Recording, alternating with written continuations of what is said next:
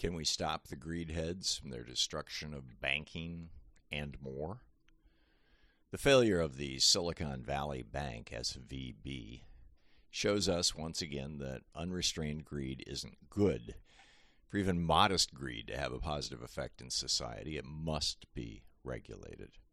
The CEO of SVB didn't like the regulations imposed after the 2008 financial meltdown by Congress's Dodd Frank legislation and spent over a half million dollars bri- uh, uh, influencing legislators, uh, legalized by five Republicans on the Supreme Court, to change the law and exempt his and other small regional banks from what he argued was the heavy hand of government. While SVB and other smaller banks were generally prosperous and profitable, many wanted to escape from the regulations Congress imposed to protect both depositors and the economy so they spread some money around Washington, D.C. Donald Trump then enthusiastically signed the deregulation of smaller banks like SVB into law in 2018. As Senator Bernie Sanders noted this weekend, quote, let's be clear.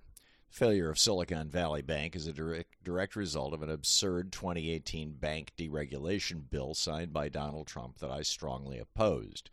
Five years ago, the Republican director of the Congressional Budget Office released a report finding that this legislation would increase the likelihood that a large financial firm with assets between 100 and 250 billion dollars would fail. End quote.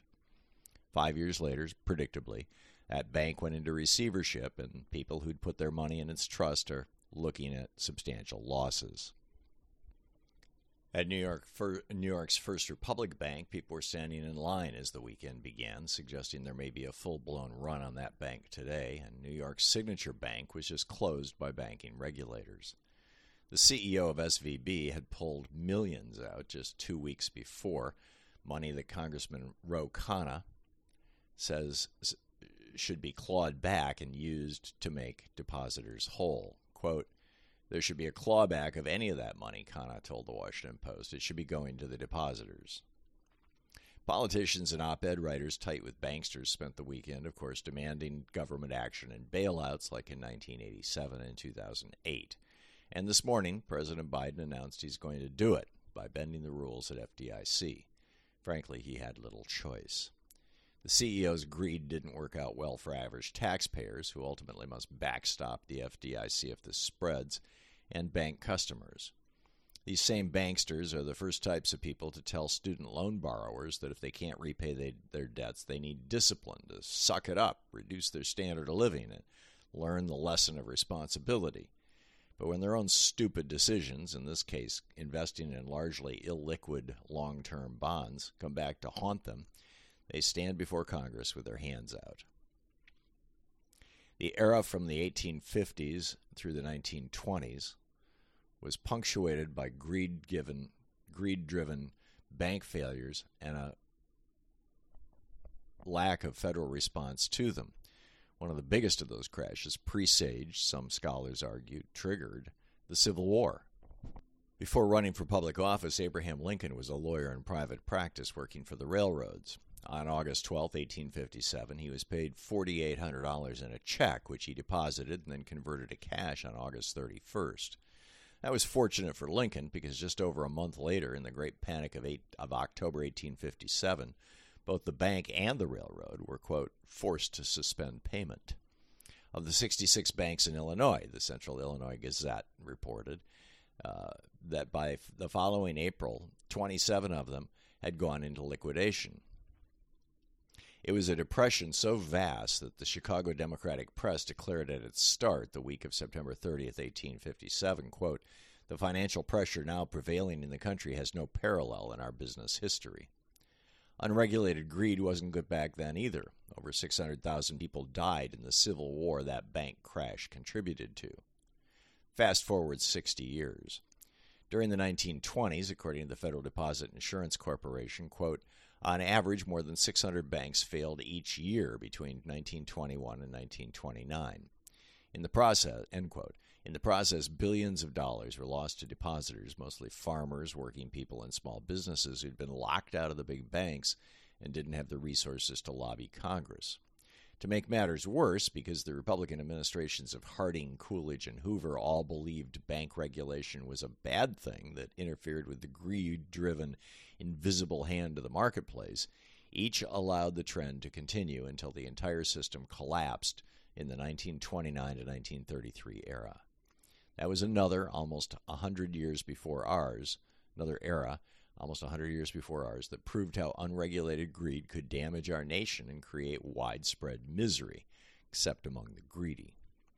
In January and February of 1932, respectively, Congress created the Reconstruction Finance Corporation and the Glass Steagall Act, regulating banks to prevent their rich owners from continuing to steal depositors' cash and then walk away from the banks they'd plundered. President Franklin Roosevelt, who took office in March of 1933, imposed further stiff, stiff regulations on banks and Wall Street, creating the Securities and Exchange Commission, the SEC, and putting Joe Kennedy in charge of it. The late Gloria Swanson, who knew Kennedy well and intensely disliked him, he'd robbed and exploited her, told me over one of our many dinners in her New York apartment back in the 1980s that FDR told her he'd appoint he appointed Kennedy because quote it takes a crook to catch a crook. And FDR was going after the greedy crooks in a big way. Between Glass Steagall and the SEC, banking became a boring, if reliably profitable business from the 1930s to the 1980s. The nation prospered, the middle class grew.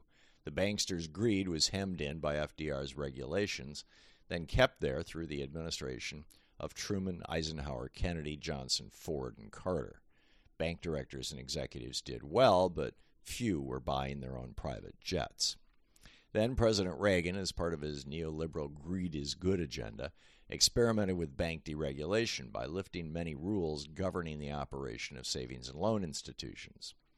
They'd been created in 1932 with the Federal Home Loan Act, which heavily regulated the industry and made it functionally subordinate to commercial banks.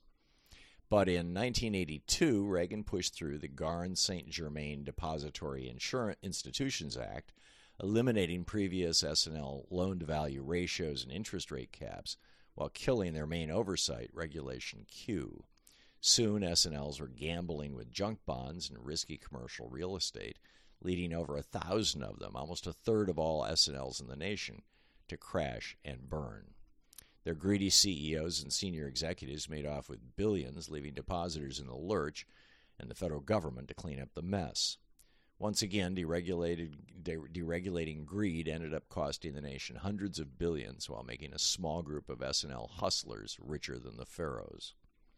In 1999, Republicans and a few neoliberal Democrats took another run at deregulating banks themselves spurred into action by a pile of campaign cash made legal by Republicans on the Supreme Court when Lewis Powell wrote the 1978 opinion in First National Bank versus Bellotti, writing explicitly that corporations were persons entitled to use their First Amendment protected free speech, that is, money, to influence politicians.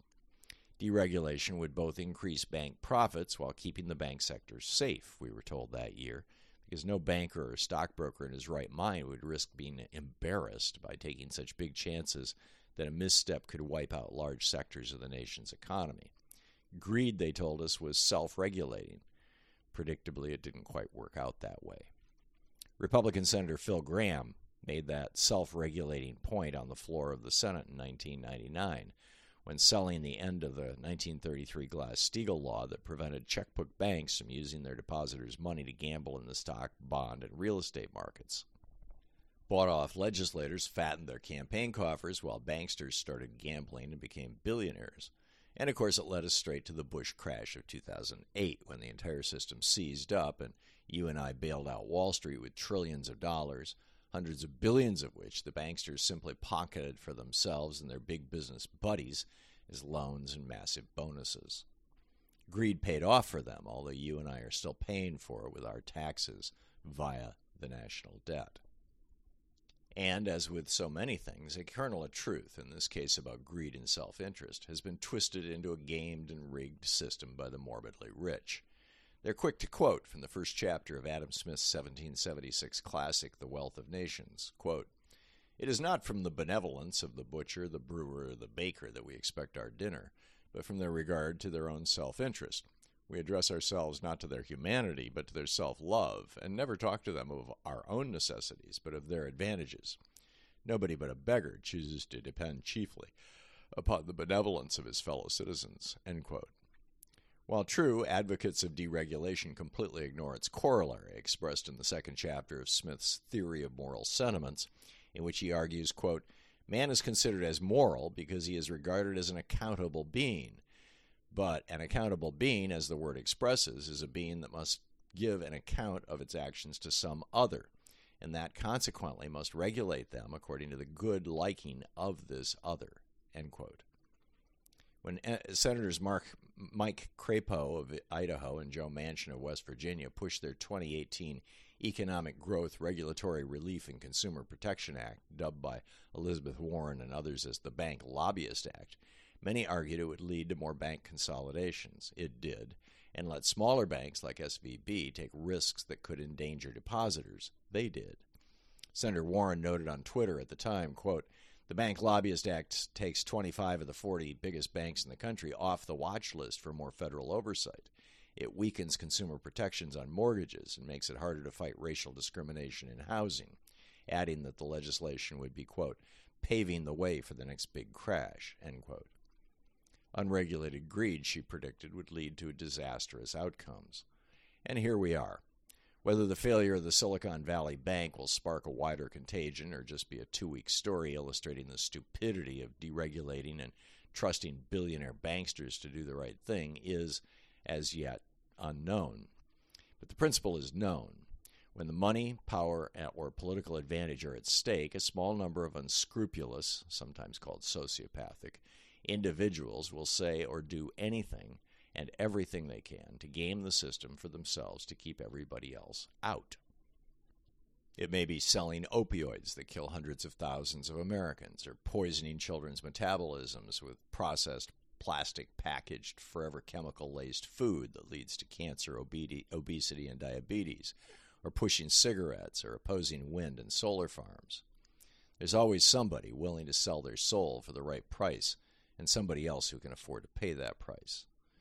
We've all seen greed working in real time. My father was killed knowingly by the asbestos industry, and my brother was killed with full knowledge and intention by the tobacco industry. If there's not such a similar story in your life, you're an outlier.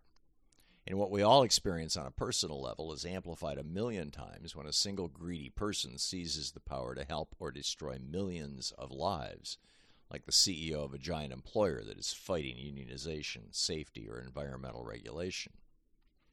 Often, these are the most high functioning and well educated, well connected sociopaths among us. And the good ones, as in good enough to make billions but only pay 3% income tax, are particularly successful at selling their own personalities. This is the compounding overlay of narcissism. Donald Trump is its poster child. Can we stop the sociopaths, the greed heads, from continuing their destruction of our food supply, our housing stock, and our environment and climate? It's a fight, but the greed side literally can, tr- tr- can mobilize trillions if necessary. Still, the human and intrinsic love of democracy and fairness mean the outcome is, at this moment, up in the air. What we do know, however, as philosophers from Socrates to Jesus to Adam Smith have told us over and over, is that unregulated greed always ends up enriching the few while devastating the rest of society. And as we learned from the Iroquois, and I write about in my next book, The Hidden History of American Democracy, working on behalf of and protecting society from greedy predators should be the first job of every government.